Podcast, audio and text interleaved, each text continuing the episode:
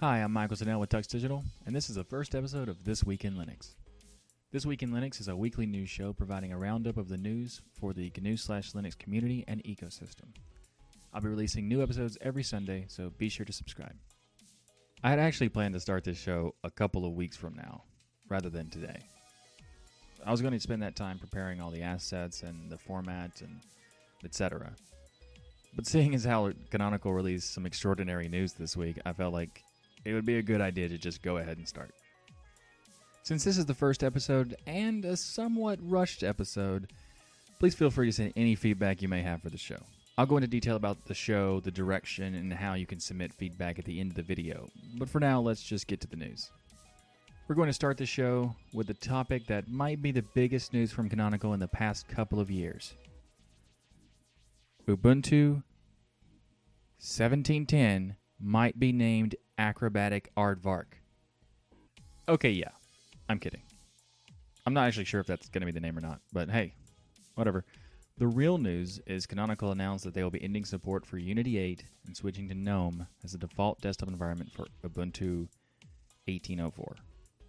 Canonical also announced that they're going to be ending the push for convergence and Ubuntu Phone. This news obviously creates a much greater number of questions than it does answers, but I'm going to do my best to answer as many as possible. I expect there will be a need for updates on this story in a future episode or two. But for now, here's what I know. So, the first natural question, I think, when this news was announced was um, wait, what? But yeah, it is true. So, now to the more specific questions. So, is this the end of the Ubuntu desktop? Without any doubt, I can say that this is most certainly not the end of the Ubuntu desktop. Ubuntu is the world's most popular Linux distribution. It's used by millions of people around the world, so it's safe to say that the Ubuntu desktop itself is not going anywhere. But for confirmation, Mark Shuttleworth actually addressed this particular question on the announcement about the change. And I quote I'd like to emphasize our ongoing passion for, investment in, and commitment to the Ubuntu desktop that millions rely on. We will continue to produce the most usable open source desktop in the world, to maintain the existing LTS releases, to work with our commercial partners to distribute that desktop, to support our corporate customers who rely on it, and to delight the millions of Internet of Things and cloud developers who innovate on top of it. When he says switching back to GNOME, does that mean GNOME Shell or something based on the GNOME stack? They will be using GNOME Shell. In fact, they're going to be using Ubuntu GNOME as the core development team, as Ubuntu is not going to compete with Ubuntu GNOME. Just they're going to invest in Ubuntu GNOME and progress the desktop that way. You can look at the description for the video where I link to the quote from Mark discussing that topic. The next most pressing question is probably what will happen to Mir? And a lot of people are thinking that because Ubuntu Phone is based on Mir and Unity 8 is based on Mir, that the discontinuation of both of those results in also the discontinuation of Mir. However, Mir is also used for Internet of Things devices that are being made by Canonical and developers. So it's not totally certain right now what will happen to Mir in the long run, but at the moment, Mir will continue as an Internet of Things device uh, display server. As far as the desktop goes, I would say it's safe to say that Wayland will become the de facto standard due to this announcement. Next, what will happen to Snappy and Snaps? Well, actually, Snappy and Snaps are fundamental to the desktop paradigm uh, for the future, but also very fundamental and even essential for the Internet of Things approach and cloud infrastructure that Canonical wants to utilize. So the discontinuation of Ubuntu Phone and Unity doesn't change anything with Snaps. In fact, it might even make the investment in Snaps and Snappy to be more streamlined and more robust. What if you're in the camp of liking Unity and you may be wondering, are you going to be forced to use GNOME or find something else? While, yes, technically Ubuntu will be using GNOME as their desktop environment, Unity is not really going away at this point, it seems. because a community driven fork of Unity 8 has been started called Unit. Uh, there's not much information about it. Uh, it. It only started based on the announcement, so there's really no technical specs or previews or anything like that. But a lot of community involvement has been going around this, so it is possible that in the future, Unity will still exist in the form of Unit.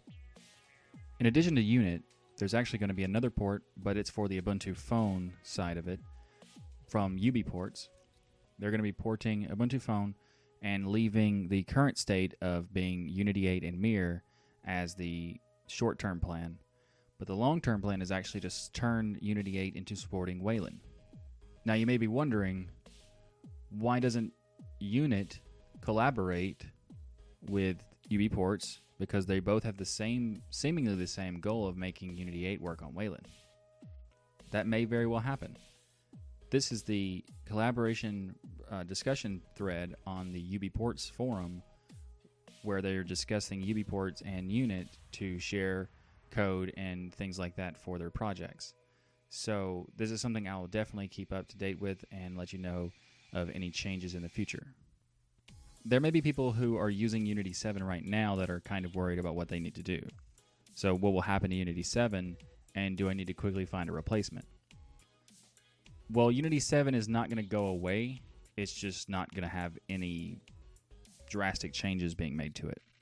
So, for the next year until 1804, you will still have oh, Unity as the default desktop environment. So, 1704 and 1710 will have Unity if you're using 1604, then you can continue to use that version until 2021 because the 1604 version is an LTS that has a 5-year support window.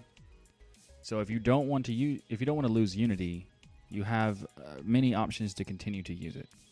As far as what happens to Unity 7 after the switch, Unity 7 will essentially become a optional install for people who want it. It will be in the repositories, but more than likely won't have that much attention or even any attention at some point because the vast majority of the attention going towards Unity will be Unity 8 and the fork of Unit and UBports. That's pretty much it for this topic. But before we move on, I wanted to uh, point out that there was a poll created on the uh, OMG Ubuntu website asking people what their opinion is on whether they're happy, sad, or indifferent to the announcement. Uh, I'm going to have that link in the description below the video. So if you want to take that poll uh, or see what the current results are, um, it's very interesting. And uh, basically, it, it turns out that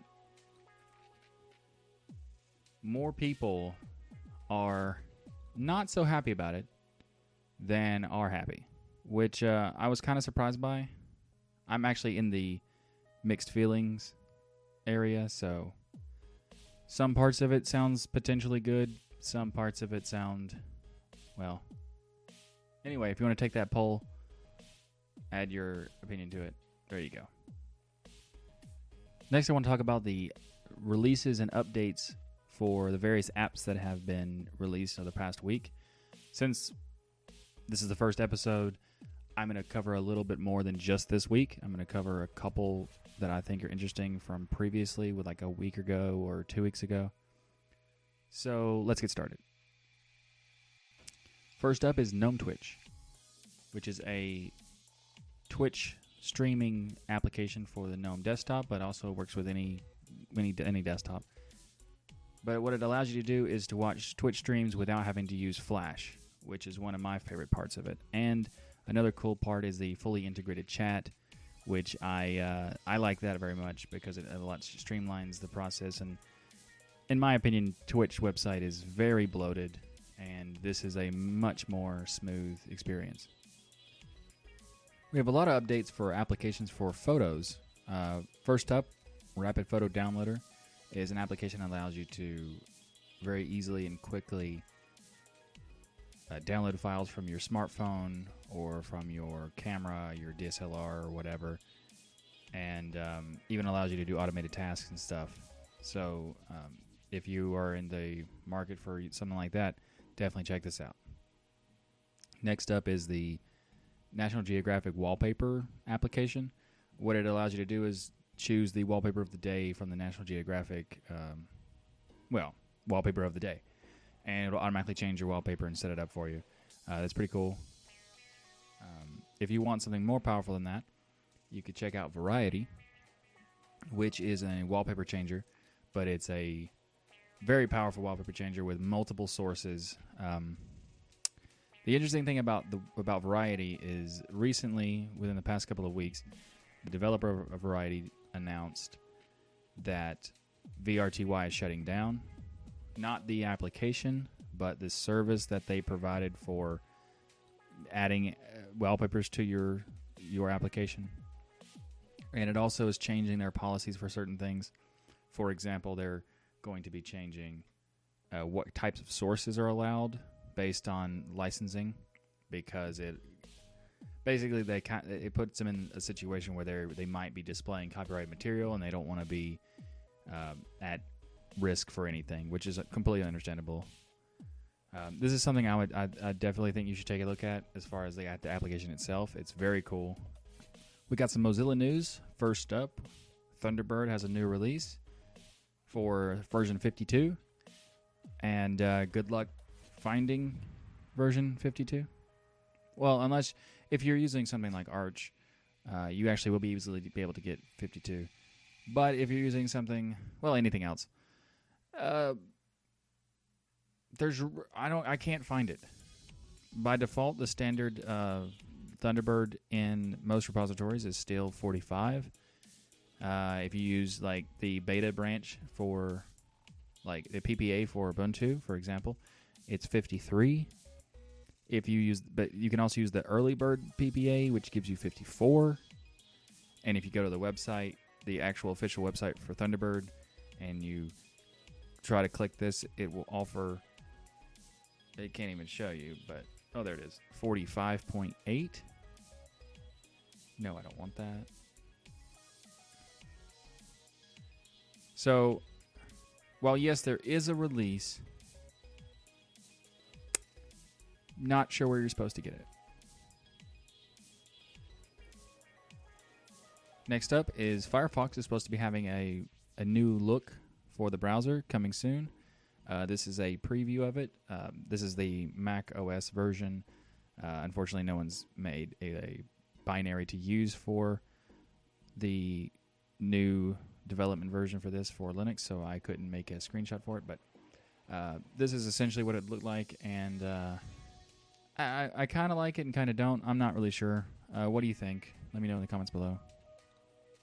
Some more browser news from Chromium. They are working on the support for native Linux desktop notifications so that uh, when you get a notification for an, an extension or a website or web app in general, um, you'll be able to get notifications through libnotify and other things so that you'd have actual integrated notifications with your desktop. So that's pretty cool. And the last thing for browsers this t- this week is the update for Vivaldi, which introduces a really interesting way of looking at your history for your browsing data. Um, I often want to go back and try to find something that I looked at about a, like a week ago or something like that, and I can't remember where it was or when it was, um, like what day or anything. So you know, you, you in most browsers it's really difficult to navigate all of this, but they make it they put it in a calendar structure and you can go through different entries. It's it's a very interesting way to do it, and uh, I'm looking forward to trying this out. Next up are some updates for some video editors. Uh, first is Lightworks version 14, which is essentially the first version of Lightworks that has a user interface that is reasonable and actually looks like a video editor and is in this weird hodgepodge of crazy. So that's going to be interesting, and I look forward to playing with that. No, it's still not open source. Then we got an update for OpenShot version 2.3, which brings a lot of interesting improvements, including a, a razor tool and uh, zooming improvements. So these are, are, good things to have, and I'm glad that OpenShot has them. Uh, but it's taken so long to get things that are just default standard features that other editors have had for a very long time, and it's uh, kind of hard to review OpenShot without reviewing against the other ones. I might take a longer time and, and actually like I haven't tried this version, so it might not be fair that I'm I'm giving this opinion based on the previous version, but hopefully they have improved it to the point where I um, would be okay with recommending it. We'll see. I do really like the fact that they use app images to deliver the application. That is really cool. So there's that. And moving on. We have a new release for Latte Dock, and this is the first stable release for the application. And Latte Dock is a dock application for KDE uh, Plasma environment. And it's actually in a combination of the Candil Dock and the NowDock merging together to make one uh, cohesive project, which is really cool. And I am currently using Latte Dock as a, as a testing for, and I have been doing so for the past few days. I am a big fan of this application, and I'm going to make a review, full video about Latte Dock in the future. So look out for that. And uh, great work by the Latte Dock team. Uh, it's even more powerful than just a doc, and that's what's really impressive about it. So I'll definitely show off some great features in the upcoming video. We got some updates for some music players. Uh, one is actually an Electron based app called Museeks. And I've tried this before and it's very cool. It's got a few bugs here and there. Uh, th- there's not really big bugs. Mostly there's like lack of features. Uh, last time I tried it, there was some issues with some keyboard shortcuts. Um, hopefully they've improved that, and uh, i do look forward to trying that out. Deepin Music, I have tried. It's um, it looks great. Looks really good. It works incredibly annoyingly. The the short the shuffle button you can see on this screenshot, but if you just use the application, that sh- that shuffle button is not there. It's hidden behind a repeat button. So you have to click the repeat. You have to click it again and then again, and then you finally see the sh- the shuffle button. Like, um, okay, that's terrible uh, user experience design.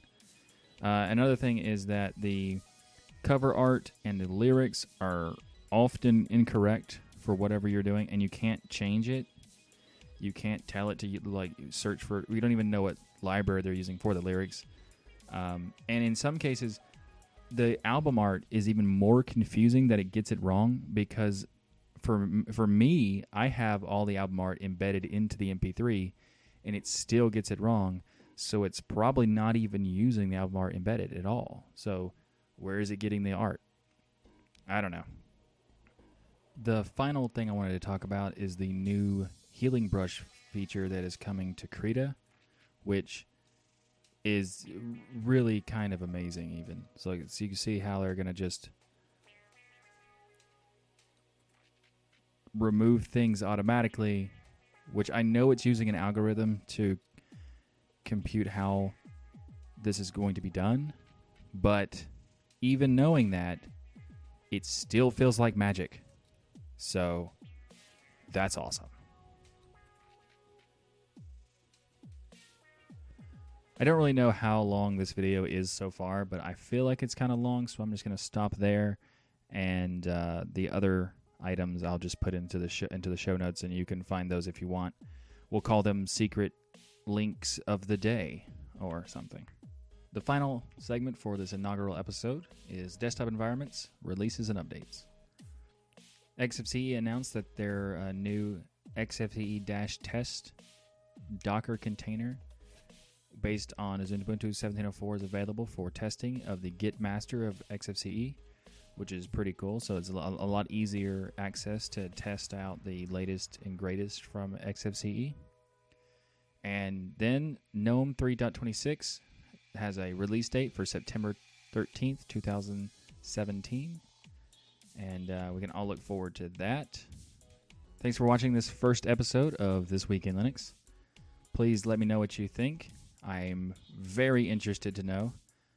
I, I realize I have some things to work on, so um, I do expect some constructive criticism. So, this is the first episode I've done like this. ever of any kind of podcast kind of thing. So uh, feel free to be gentle, but also honest.